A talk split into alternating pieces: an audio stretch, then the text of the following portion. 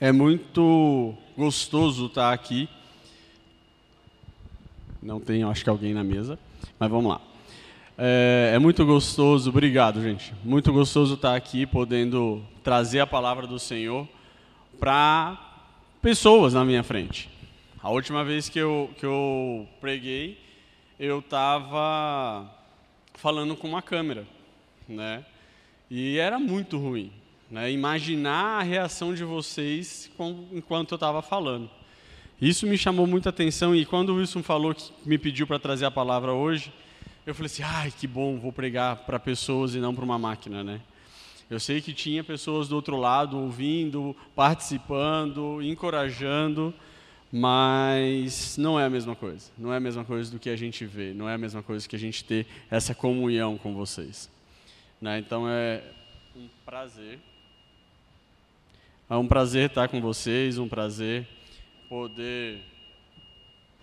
Vai e volta. Uma hora eles acertam. É bom para ver o que eu passo lá. Tá vendo, irmãos, o que eu passo lá na mesa de som? É isso, ó. Aí o pregador fala bem pertinho, aí eles ficam doidinhos lá.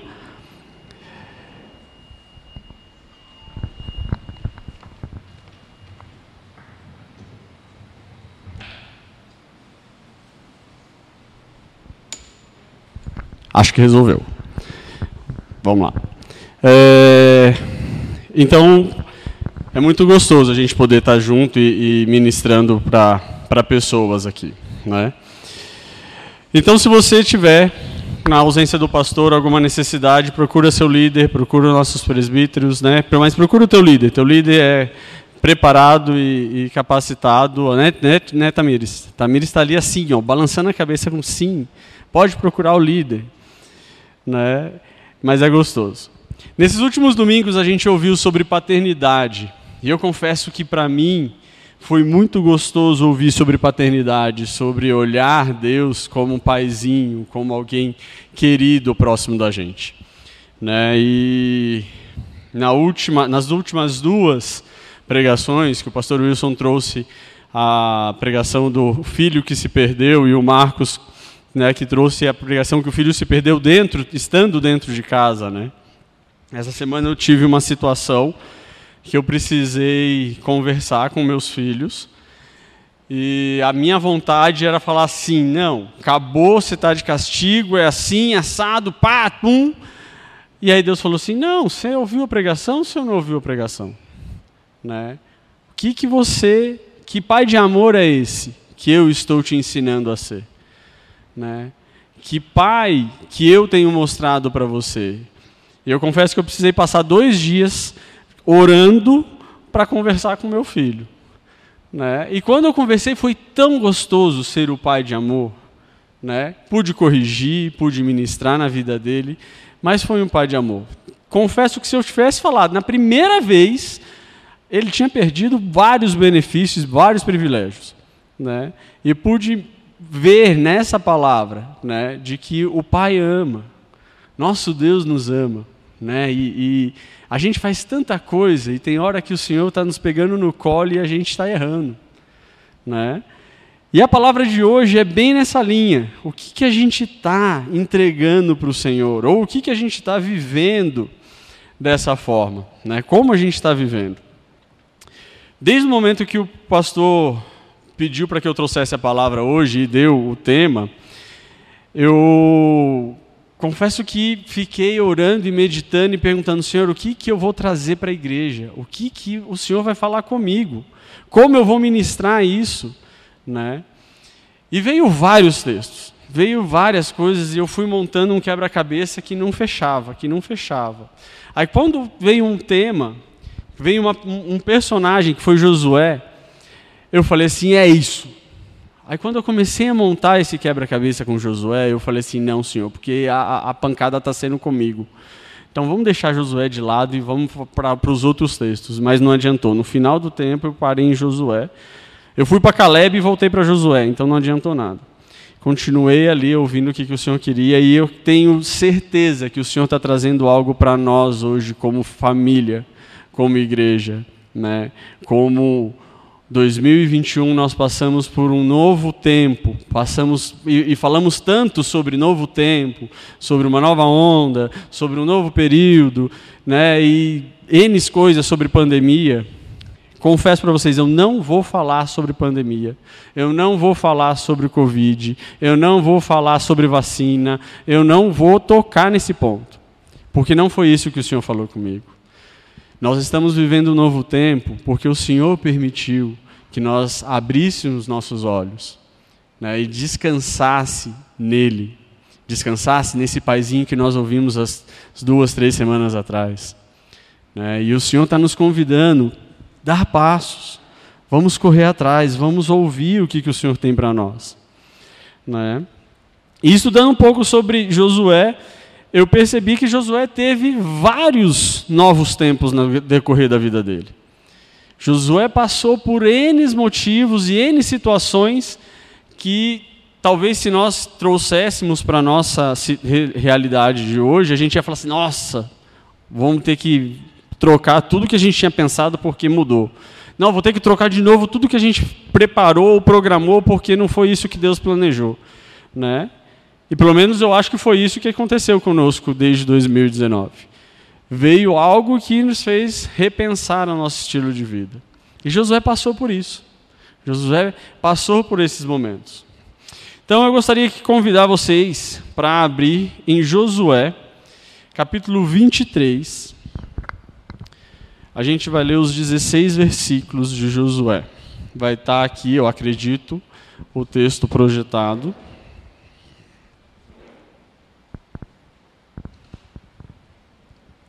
Eu acredito que o texto vai estar projetado, aí o Otávio é bênção, gente, porque eu não dei texto para ele, eu não dei projeção nenhuma, e o menino faz essa bênção, olha que lindo.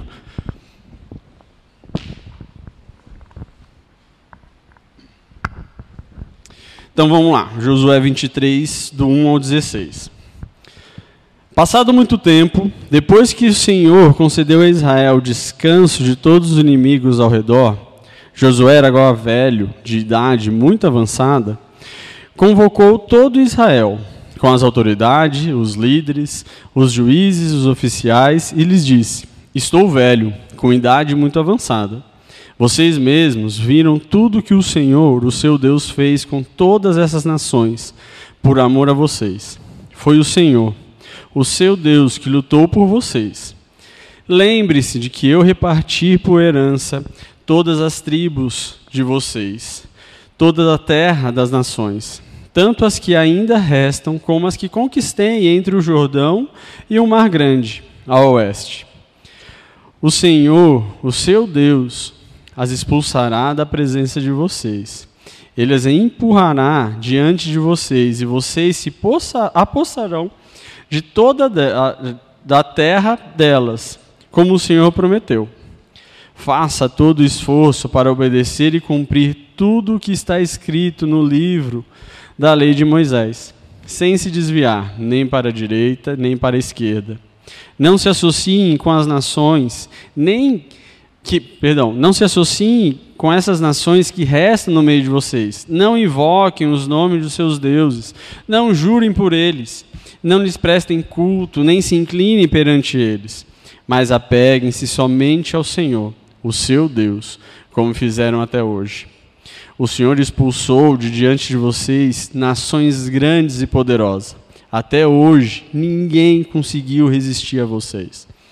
Um só de vocês faz fugir 1000, pois o Senhor, o seu Deus, luta por vocês, conforme prometeu. Por isso, dedique-se com zelo a amar o Senhor, o seu Deus. Se, todavia, vocês se afastarem e se alinharem aos sobreviventes dessas nações que restam no meio de vocês, e se casarem com eles, e se associarem com eles, estejam certos de que o Senhor, o seu Deus, já não expulsará essas nações diante de vocês. Ao contrário, se tornarão armadilhas e laços para vocês, chicotes em suas costas e espinhos em seus olhos, até que vocês desapareçam dessa boa terra que o Senhor, o seu Deus, deu a vocês. Agora, estou prestes a ir pelo caminho de toda a terra. Vocês sabem lá no fundo do coração e da alma que nenhuma das promessas que o Senhor, o seu Deus, fez, deixou de cumprir, de cumprir-se. Todas cumpriram, nenhuma delas falhou. Mas assim, como cada uma das boas promessas do Senhor, o seu Deus se cumpriu, também o Senhor fará cumprir-se em você todo o mal com o que os ameaçou, até eliminá-los desta boa terra que deu a vocês. Se violarem a aliança que o Senhor, o seu Deus, ordenou, e passarem a cultuar outros deuses e a inclinar-se diante deles, a ira do Senhor se acenderá contra vocês, e vocês logo desaparecerão da boa terra que ele deu a vocês. É fácil? É fácil quando a gente lê o capítulo 23 de Josué, que a gente meio que já tira um resumo de tudo o que aconteceu nos outros 22 capítulos. Tudo o que aconteceu em Êxodo, tudo o que aconteceu em Deuteronômio, tudo o que aconteceu em Gênesis. A gente está puxando uma pincelada aqui. É fácil a gente já ter esse conteúdo, né? É fácil eu olhar e falar assim: o Senhor lutou ao meu favor. O Senhor esteve presente, né?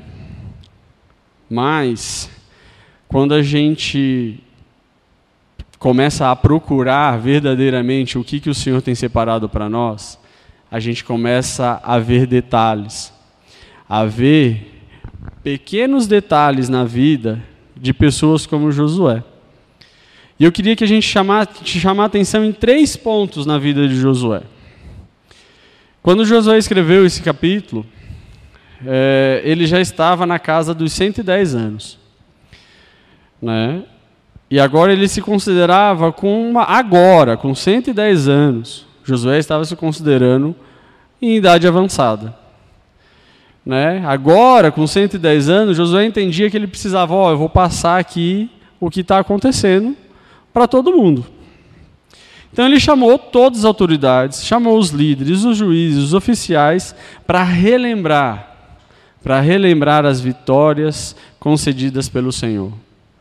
Tenho certeza que esses 16 versículos que nós lemos, Josué não estava simplesmente falando: olha, lembra que o Senhor lutou, lembra que aconteceu isso, lembra que aconteceu aquilo. Não, Josué, ele estava colocando detalhezinhos na cabeça desses homens, dessa liderança.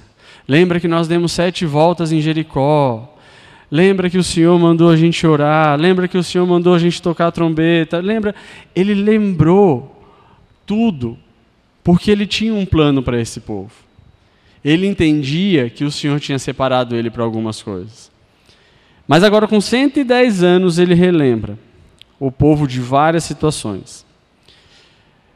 Segunda coisa, Josué relembra a todos da necessidade da lealdade às leis de Deus. Ele relembra que tudo que eles tinham, tudo que eles tinham vivido, tudo que eles tinham assumido, era junto com Deus, né? Quando a gente pega o versículo 6, ele diz: façam todo o esforço para obedecer e cumprir tudo que está escrito no livro de Moisés, sem se desviar nem para a direita, nem para a esquerda. Por que será que Josué está lembrando a autoridade, juízes, que eles precisam focar e meditar na lei, meditar na palavra de Deus? E ele está trazendo isso para nós. Nós passamos por um novo tempo, né? E que muitas das vezes a gente não está meditando na palavra de Deus. Muitas das vezes a gente não está olhando mais a fundo o que o Senhor quer fazer na nossa vida, nesse novo tempo, nesse novo período. Josué ainda lembra que eles devem permanecer na missão. Eles devem permanecer no discipulado. Eles devem permanecer em ser discípulos de Deus na terra. Eles precisam anunciar o amor de Deus. Versículo 11 diz: por isso, dediquem-se com zelo a amar ao Senhor, o seu Deus, a Amar ao Senhor, seu Deus, como amar o seu próximo. Amar o Senhor, teu Deus, com cuidado, com zelo, com dedicação. Será que nós podemos olhar para 2021 e falar assim: eu amei o meu irmão, eu amei o meu Deus, eu me dediquei a buscar e a ouvir o Senhor? Então eu queria que vocês prestassem atenção nesses três pontos. Josué tinha 110 anos e chama a todos para relembrar o que estava acontecendo e o que eles tinham vivido, né? Que eles precisam ser ter lealdade à lei de Deus e cumprir a missão que Deus tinha dado.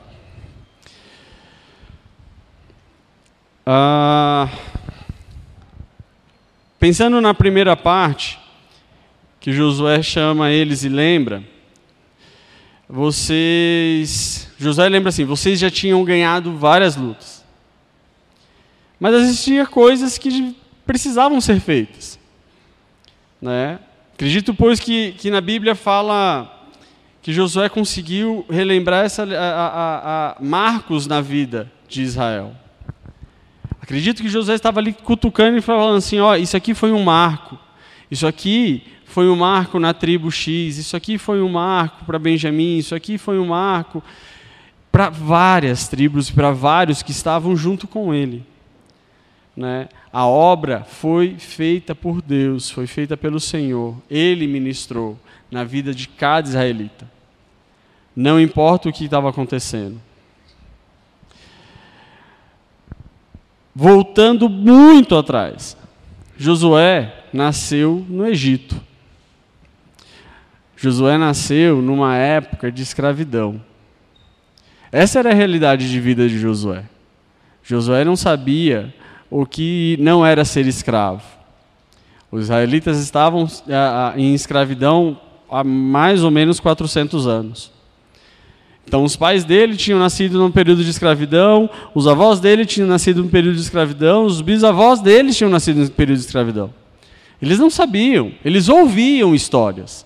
Eles sabiam histórias que eram contadas, mas eles não presenciaram isso. Era jugo, era peso, era um período da história de Josué. Esse era o primeiro período da história de Josué. Eu vou passear no texto, tá? Eu vou em vários textos e eu acredito que o Otávio vai ser rápido ali. Em Êxodo 12, versículo 40 e 41, diz o seguinte: ora, o período que os israelitas viveram no Egito foi de 430 anos. No dia em que se completaram 430 anos, todos os exércitos do Senhor saíram do Egito, assim como o Senhor passou em vigília aquela noite para tirar do Egito os israelitas. Nessa época, Josué tinha 40 anos. Nessa época que o Senhor estava tirando todos os israelitas do Egito, após 430 anos, Josué tinha 40 anos. Ele foi chamado, nesse meio tempo, depois da saída, para um período de reconhecimento de terra. Então eu tirei nesse ponto assim: Josué saiu num período de escravidão e foi a caminho da terra prometida com Moisés, né? O foco era: vamos sair, vamos para a terra que o Senhor tem separado para nós. Esse foi uma mudança de vida para Josué. Esse era um novo tempo para Josué. Esse foi o primeiro novo tempo para Josué nessa história, nessa caminhada de ouvir o Senhor. Esse foi o primeiro desafio que Josué teve, de sair, entre aspas, da zona que ele conhecia para uma zona de conforto ou para uma área que ele não sabia o que estava esperando. Ele não sabia o que estava por fora dos muros. Ele não sabia o que ia acontecer, se o Senhor ia guiar ou se o Senhor não ia guiar. E o Senhor foi tão bondoso que o Senhor colocava a nuvem durante o dia, colocava o fogo durante a noite, para que eles pudessem seguir e fugir do Egito.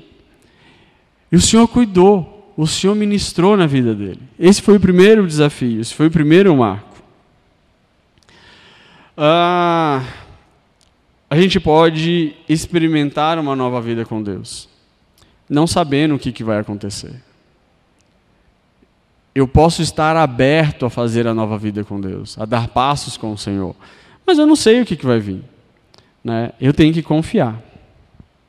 Já em Números 13, do 1 ao 2, diz assim: o Senhor disse a Moisés: envie alguns homens em missão de reconhecimento à terra de Canaã, terra que dou aos israelitas. Envie um líder de cada tribo dos seus antepassados. Esse ainda estava no período de mudança para Josué. Ele sabia que o Senhor tinha separado uma terra, que era algo que ele ouvia de histórias, de Abraão, de Isaac, que Deus já tinha prometido: eu vou dar uma nova terra, eu vou dar uma terra que mana leite e mel, eu vou dar uma terra que ela é abundantemente boa para vocês. E Josué sabia, ele queria isso para ele, ele sonhava, acredito que ele dormia pedindo assim: Senhor, manda aquela terra, me tire aqui do Egito. Aí ele tirou do Egito e passou por N situações, e Moisés falou assim: agora você vai lá, com mais 11, espia a terra, vê o que eu tenho para vocês, eu separei algo para vocês, então vai lá e reconhece aquilo que eu tenho para vocês. Aqui Deus está levantando espias para reconhecer a terra. E passa um tempo, passam 40 dias, e essa equipe que foi espiar a terra volta. Quando eles voltam deslumbrados com a terra. A terra era maravilhosa. A terra literalmente manava leite e mel. Tinha tudo o que eles precisavam. Mas tinha gigantes. Mas tinha desafios, tinha muito, talvez, medo para eles, pavor, né? E eles retornam com esse receio. Porém, Josué e Caleb viram tudo isso. Eles também reconheciam: verdade, tem gigantes, verdade, tem desafios, verdade, tem ferramentas de guerra, né? Mas Deus tinha prometido algo. E eles tinham essa confiança que a promessa era de Deus. Que a promessa de sair do Egito também tinha sido de Deus. Mas o povo brincou e não ouviu Deus, né? E o Senhor manda Josué para um segundo tempo. O Senhor manda Josué para um período que ele vai ficar andando 40 anos. Ele vai andar por 40 anos até que o Senhor renove o coração daquele povo. Até que o Senhor mostre qual era a vontade mesmo, literal.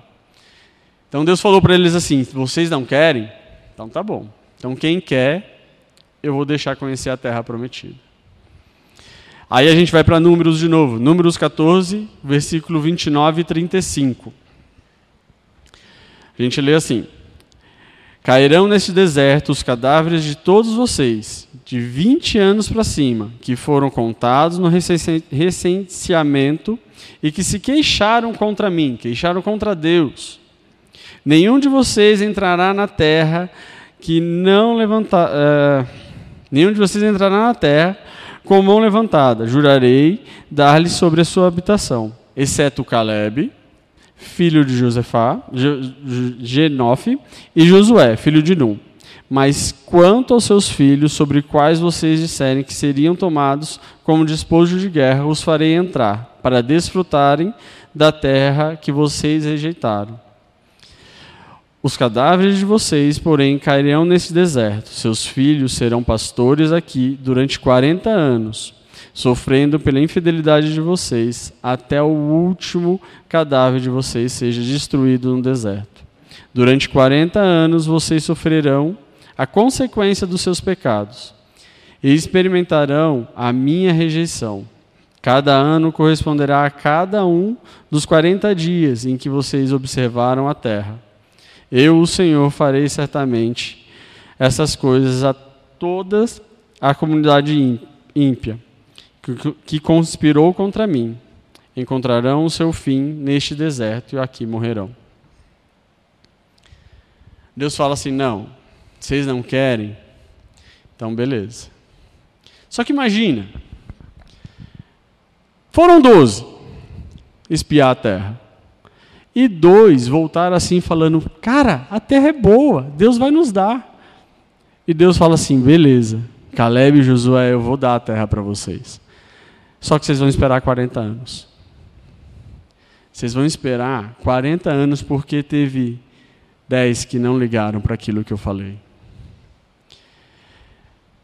Confesso que se fosse eu ia falar assim, não, Deus, né? Por favor, então deixa eu entrar, eu já fico lá e deixa esse povo morrer. Né? Se fosse eu, cara, eu ia falar assim, não, Deus, vamos fazer um bem bolado. Já que o Senhor falou que eu vou entrar, deixa eu entrar agora. E aí a gente toca o barco. Né? Eu fico lá dentro, na terra boa, esperando os outros. Deus falou, não, você vai passar com todo mundo. Mesmo você não querendo, mesmo você achando que talvez não fosse justo, Senhor. Mas você vai. E Josué não reclamou. Caleb não reclamou. Eles descansaram em Deus. Passaram um segundo período. Nesse, né, foi esse período de... E ficaram ali, 40 anos no deserto. Estão entrando no terceiro tempo. Terceira rodada. Primeira, que eles saíram do Egito. Segundo, que eles estavam espiando a terra. Era uma mudança de novo na vida de Josué. E agora Deus fala assim, agora vocês vão ficar aqui, ó, rodando o deserto. Rodando o deserto. Era 200 quilômetros, vocês vão rodar 40 anos.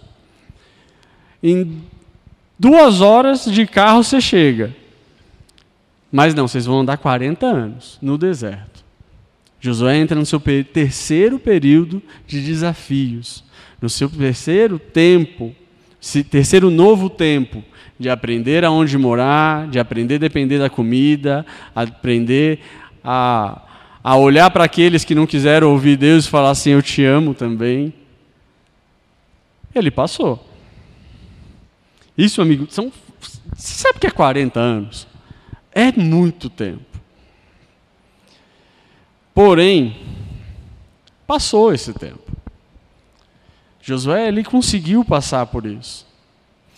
E eles, quando eles já tinham 85 anos, a Bíblia diz que quando Caleb e Josué tinham 85 anos, Deus dá o presente para eles.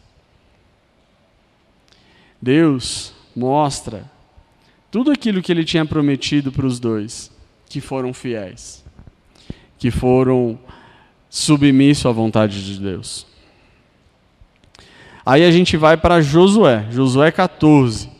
Josué 14, do versículo 5 ao 15. Que diz o seguinte: os israelitas dividiram a terra conforme o Senhor tinha ordenado a Moisés. Os homens de Judá vieram a Josué em Gilgal, e Caleb, filho de Quenezeu, Genófio, e lhe disse: você sabe que o Senhor disse a Moisés, homem de Deus, em Cades Barnea, sobre mim e sobre você. Então Caleb está conversando com Josué. Você lembra? Lá em Cades Barnea, lá atrás, Deus falou para Moisés que nós iríamos entrar e que ele ia dar algo para nós. Eu tinha 40 anos quando Moisés, servo do Senhor, enviou-me a Cades Barnea para espiar a terra. E eu lhes dei um relatório digno de confiança. Mas os meus irmãos israelitas que foram comigo fizeram o povo desanimar-se de medo. Eu, porém, fui inteiramente fiel ao Senhor, o meu Deus. Por isso, naquele dia, Moisés me jurou, certamente, a terra em que você pisou será uma herança perpétua para você e os seus descendentes. Portanto, você foi inteiramente fiel ao Senhor, o meu Deus. Pois bem, o Senhor manteve-me vivo, como prometeu. E foi há 45 anos que ele disse isso a Moisés, quando Israel caminhava pelo deserto. Por isso aqui estou, com 85 anos de idade. Ainda estou tão forte como no dia em que Moisés me enviou. tem agora tanto vigor para ir à guerra como tinha naquela época. Dê-me, pois, a região montanhosa daquela ocasião que o Senhor me prometeu. Na época, você ficou sabendo que os Enaquins lá viviam com suas cidades grandes e fortificadas. Mas se o Senhor estiver comigo, eu os expulsarei de lá, como ele prometeu. Então Josué abençoou Caleb, filho de Genófio, e lhes deu Hebron por herança. Por isso até hoje Hebron pertence aos descendentes de Caleb, filho de Quenezeu, Genófio, pois ele foi inteiramente fiel ao Senhor, o Deus de Israel. Hebron era chamado de Kiriat Arba, em homenagem a Arba, o maior dos Enaquins, e a terra teve descanso de guerra. Irmãos, eles passaram 45 anos esperando a promessa. 45 anos.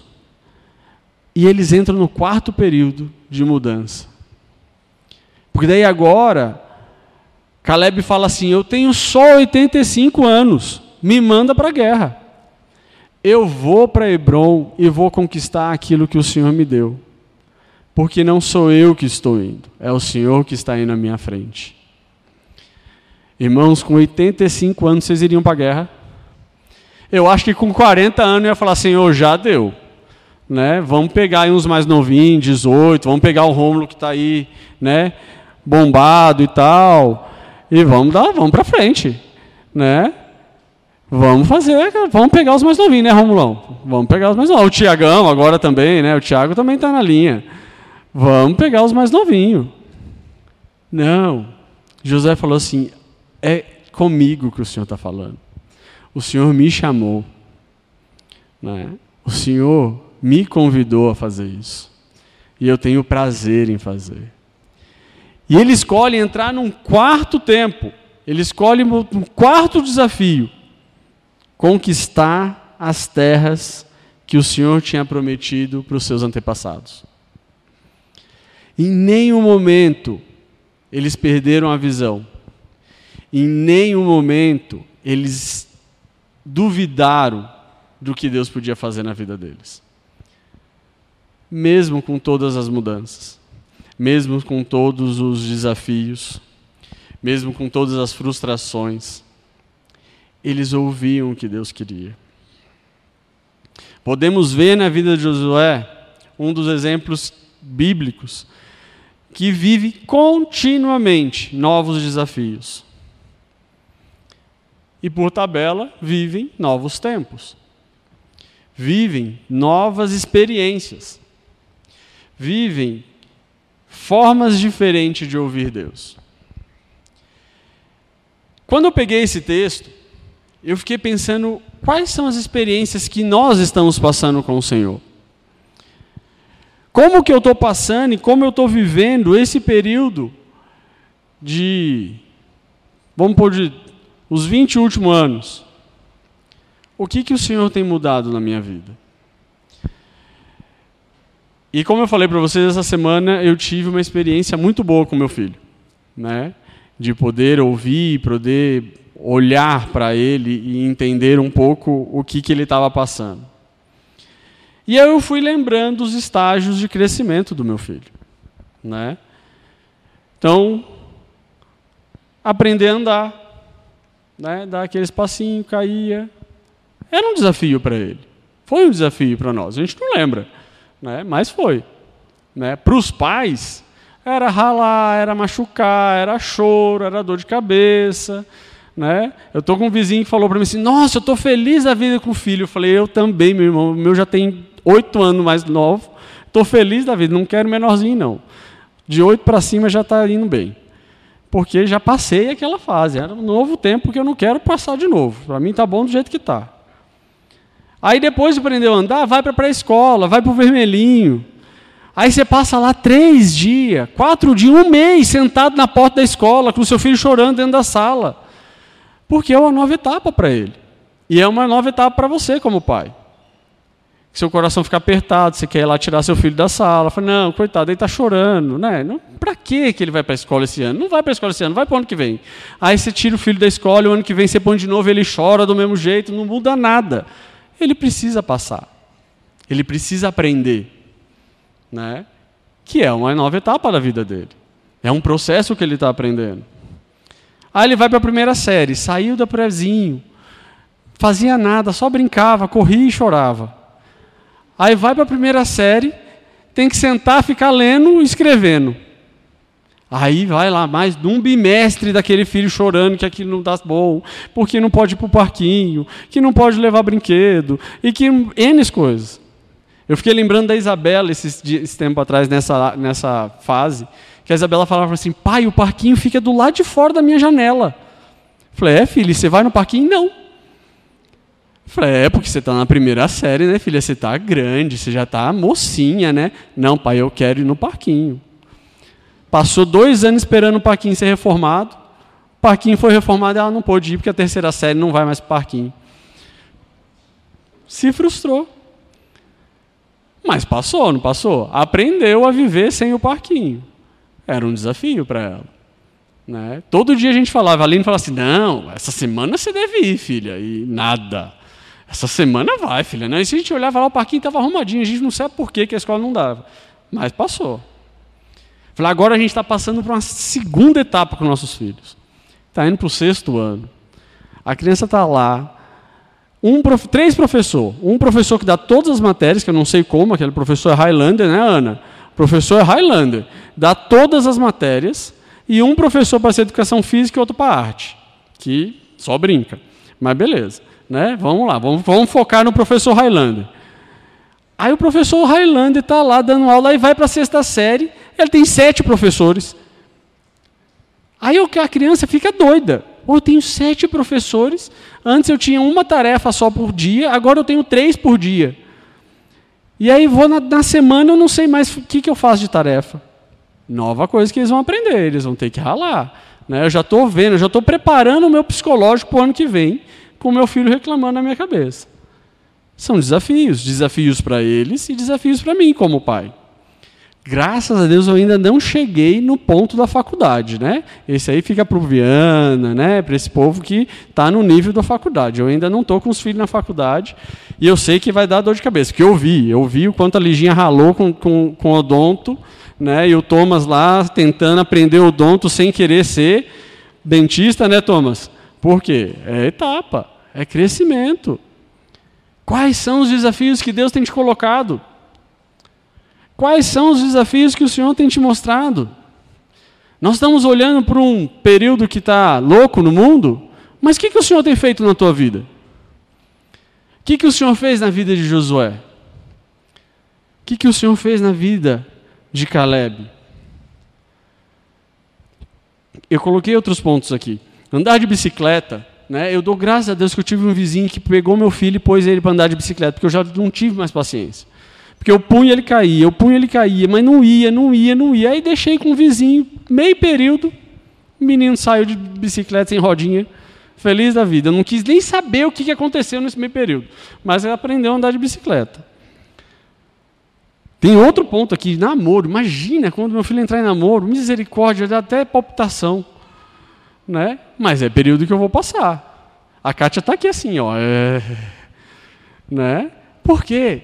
A gente precisa aprender, a gente precisa ouvir. Né? Aí seu filho vai ter filhos, aí ele vai passar por isso sozinho. A minha parte é só descansar, é só mimar os netos. Né? A tia Ilka está aqui assim, ó, só mimar os netos, né, tia Ilka? Só mimar os netos.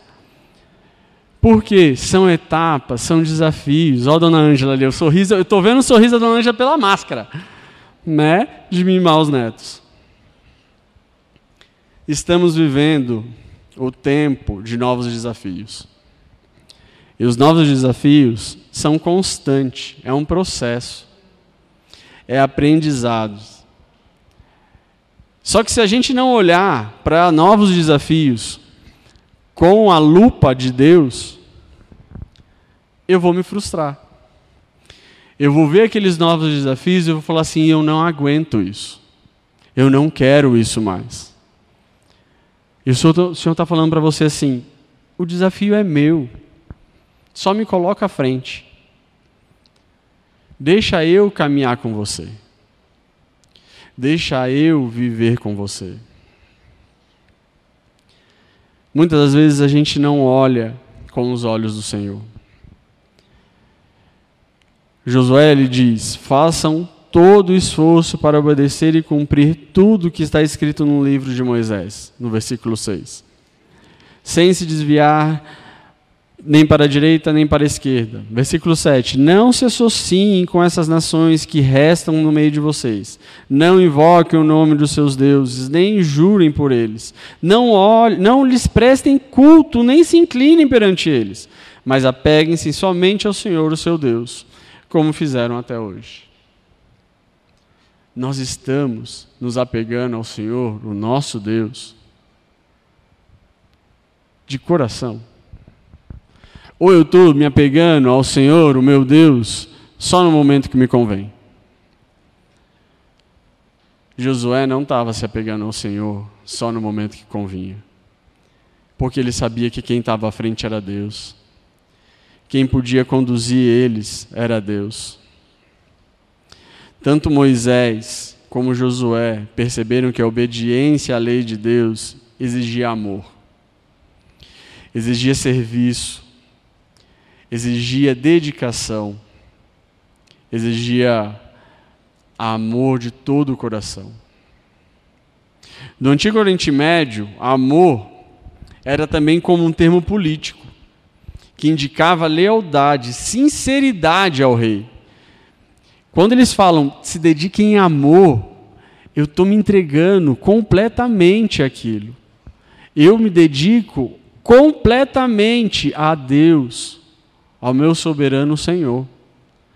Só que se eu não me dedicar completamente, se eu não tiver lealdade sincera ao rei ou sincera a Deus, não importa os desafios ou os novos tempos que estamos passando, nós vamos nos frustrar. Nós não vamos conseguir olhar e entender o que o Senhor quer falar conosco. Muitas das vezes esquecemos que Deus mandou o seu Filho. Muitas das vezes esquecemos que Deus mandou o seu único Filho para morrer por nós. E por que a gente esquece? Porque a gente é egoísta. Porque a gente está querendo pensar só no nosso prazer. A gente está querendo viver o nosso momento. Nosso momento de alegria, nosso momento de prazer, nosso momento de satisfação. Porém, quando a gente reconhece que Jesus Cristo é o nosso Salvador, a gente reconhece que Jesus Cristo é leal conosco, que Ele está conosco o tempo todo, não importa o que aconteça. Não importa a situação que eu estou passando, se é a situação de tristeza ou de alegria, o Senhor está conosco. Eu consigo desfrutar da fidelidade de Deus. Josué conseguiu desfrutar da fidelidade de Deus em todos os desafios. Nos 4, 5, 6 desafios que Josué passou, ele conseguiu desfrutar da fidelidade de Deus. Que o Senhor é fiel. O Senhor dê força. Quantas vezes a gente pode olhar para o nosso passado e ver os motivos que o Senhor nos deu de força, né? Deu o exemplo dos meus filhos. E quantas vezes a gente está vendo que Deus foi fiel na criação do meu filho, Deus foi fiel na saúde do meu filho, Deus foi fiel no meu trabalho, Deus foi fiel no meu casamento, Deus foi fiel na minha vida. E eu, por um triz, viro as costas para o Senhor. Porque eu estou chateado. Porque aconteceu algo que eu não estava feliz. Que não me deixou feliz. Eu tenho certeza, como eu disse para vocês, que Josué tinha ficado muito triste quando ele não pôde entrar na Terra Prometida. Com 40 anos. Ele precisou esperar mais 45. Mas isso não impediu de ver a fidelidade de Deus. Se ele tivesse reclamado lá atrás, ele também não teria entrado na terra prometida. Mesmo que se ele tivesse reclamado com 50 anos, Deus falou assim, não, peraí, Josué, você estava bem lá atrás e aqui você pisou na bola.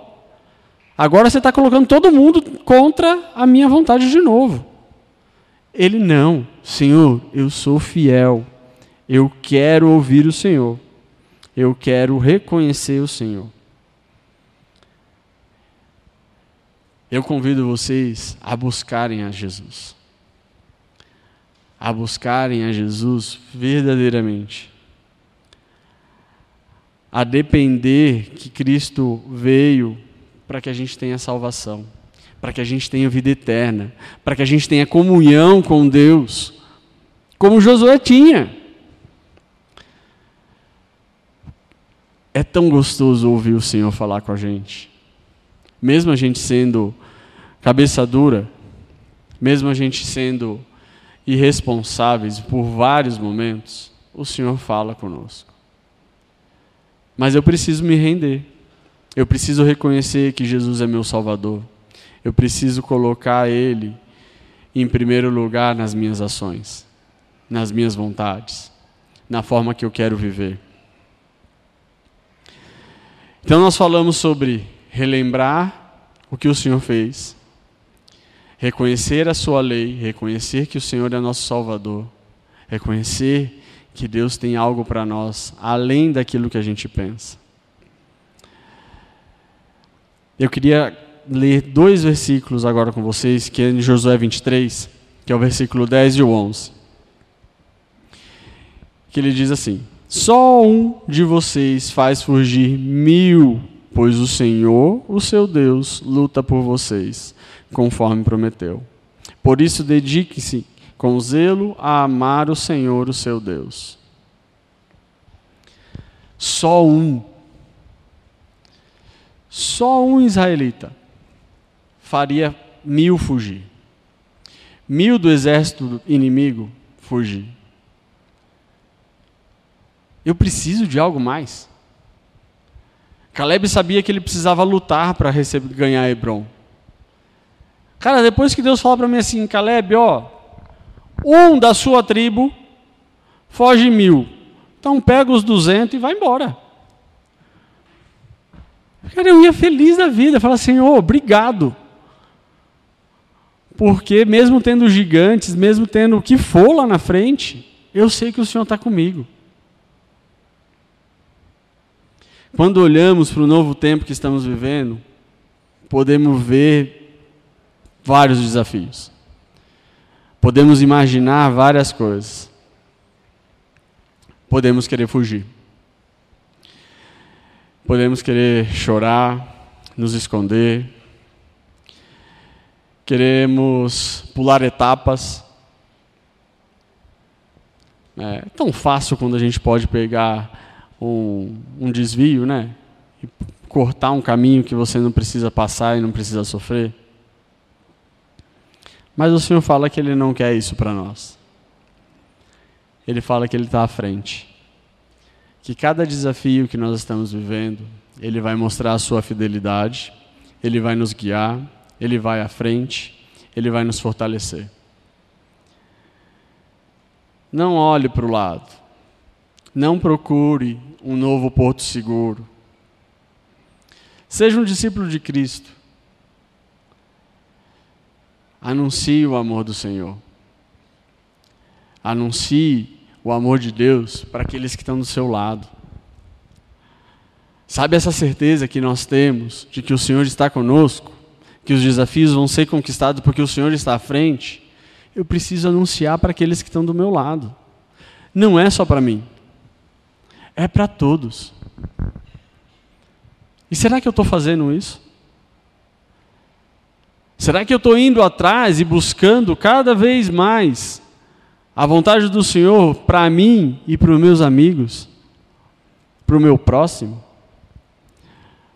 Ou eu estou simplesmente sendo egoísta e pensando só em mim? Quando Josué e Caleb espiaram a terra, eles não pensaram nele. Eles pensaram na tribo, eles pensaram na família. Eles pensaram que era algo que todos que estavam com ele poderiam desfrutar. Mas o Senhor tinha que estar à frente. Será que quando eu olho para frente, ou quando eu olho para esse prédio, que em 2020 foi feita uma big transformação no prédio, na parte física, eu estou olhando só para o que eu desejo? Ou eu estou olhando e falando assim, vai entrar pessoas pelaquela porta e vão se render ao Senhor?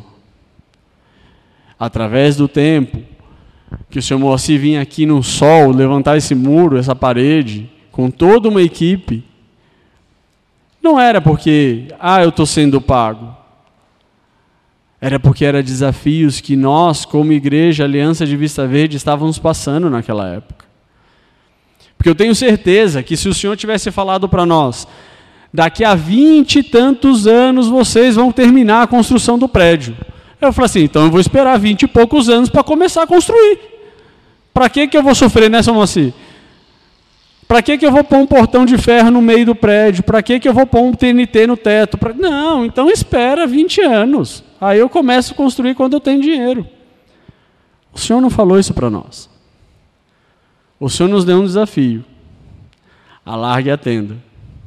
Aumente, porque eu vou encher o celeiro. E nós obedecemos. O Senhor esse ano nos deu que nós vamos passar por novos tempos. O Senhor falou, a Igreja de Vista Verde está passando por novo tempo. Mas o Deus não mudou. Os desafios são novos, mas a fidelidade de Deus é a mesma. Né? Confesso que para mim é uma felicidade a gente ver o prédio todo arrumadinho. Mas eu sei como foi luta. Como a gente chorou, que não dava certo, que não tinha, que nunca a gente ia ter um elevador. Que loucura! Quando tem um elevador no prédio? Nunca. E quando a gente menos espera, Deus fala assim, o presente meu para vocês. Está aqui. É cuidado do Senhor. É fidelidade de Deus para uma comunidade cristã. E o que nós estamos fazendo com a fidelidade do Senhor? Eu estou indo lá fora, eu estou anunciando, ou eu estou simplesmente sentado esperando cair alguém na porta da igreja para evangelizar? Deus me chamou muita atenção sobre isso. Nós estamos vivendo novos tempos, mas o Senhor está nos relembrando da fidelidade dEle. Que não importa o que aconteça, Ele está conosco. Se nós nos dispusermos a ficar com Ele. Essa semana a gente estava aqui na igreja, arrumando a decoração de Natal, tentando montar uma coisa, como vai fazer, o que a gente faz, não tem, tem, não tem, como faz. E aí veio uma irmã abençoada e falou assim, vamos fazer a árvore na escada? E eu falei assim, você está louca? Como é que a gente vai montar uma árvore de Natal numa escada, né? Não, vai ficar bom, vai ficar bom. Falei assim, então vai ficar bom? Vai ficar bom, então vamos junto. Aí eu falei assim, mas por quê? Da onde você tirou a ideia? Passamos por ano de construção, passamos por período de desafios, passamos por N coisas. Falei, é só um simbolismo. Aquela árvore com um monte de bolinha é um símbolo que o Senhor fez para nós esse ano. Sabe o presente de Natal que a gente pede? O Senhor nos deu antes. Né? Por agrado, por fidelidade, por carinho ao nosso coração. Porque a gente não precisava disso. Né? Mas o Senhor fez. Quais são os desafios que Deus está te convocando? Quais são os desafios que o Senhor está falando para você dar um passo de fé? E confiar na fidelidade dEle. Porém, se você não conhece o Senhor, se você precisa aprender a amar e a confiar na fidelidade de Deus, esse é o momento também.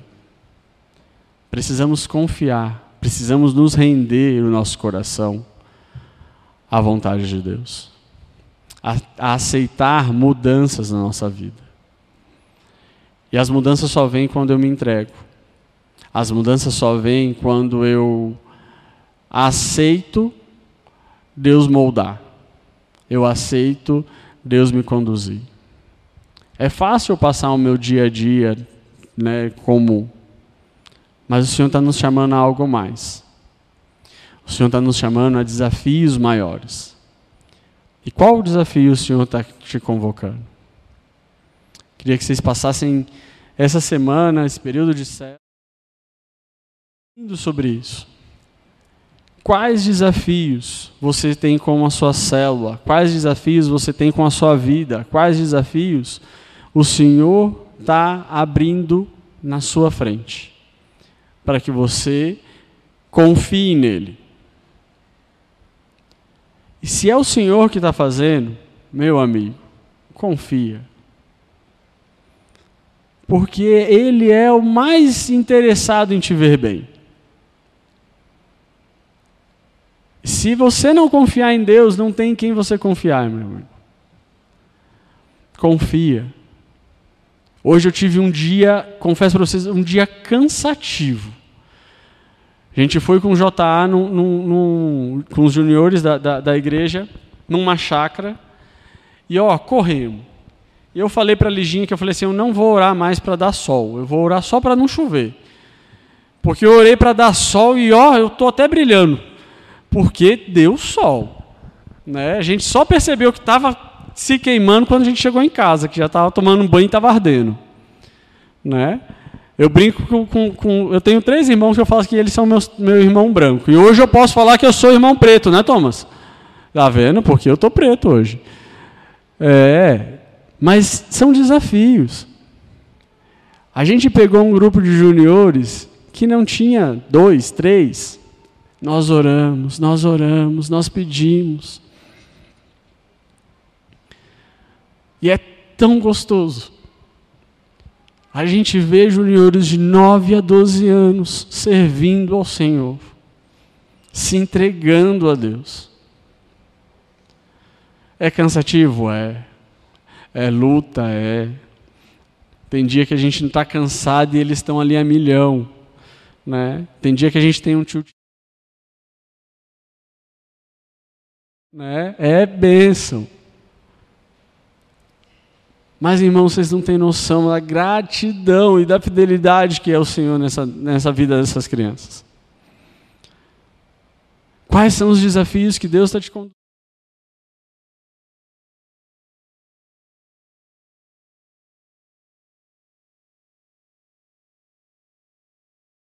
Passou por N situações e pôde confiar no Senhor. Eu convido vocês a entregar esses desafios na mão de Deus e confiar no Senhor. Amém? Vamos orar para a gente encerrar. Senhor Deus e Pai, obrigado por esse dia, obrigado por esse momento, ó Pai. Que a gente possa olhar e ver a Tua mão, Senhor. Possa olhar e ver os Teus desafios durante essa semana, ó Pai. E descansar, sabendo que a Tua fidelidade, que a Tua presença, que o Teu poder, que a Tua força está à frente para nós, ó Pai. Obrigado, Deus. Obrigado por tudo. Obrigado pelo tempo que a gente pôde ouvir e descansar na Tua presença, ó Pai. Fale conosco. Continue falando conosco no decorrer da semana. Que a gente possa sair daquela porta e ver vidas e querer anunciar, querer ser discípulo de Cristo lá fora. Querer falar do Teu amor lá fora, ó Deus. Porque o Senhor tem nos desafiado a ser servo. E estamos dispostos a isso, ó Pai, a ser servo. Teu nome santo, ó Pai, que eu me despeço e peço que o Senhor conduza-nos durante essa semana toda. Amém. Boa noite, irmãos. Boa semana a todos.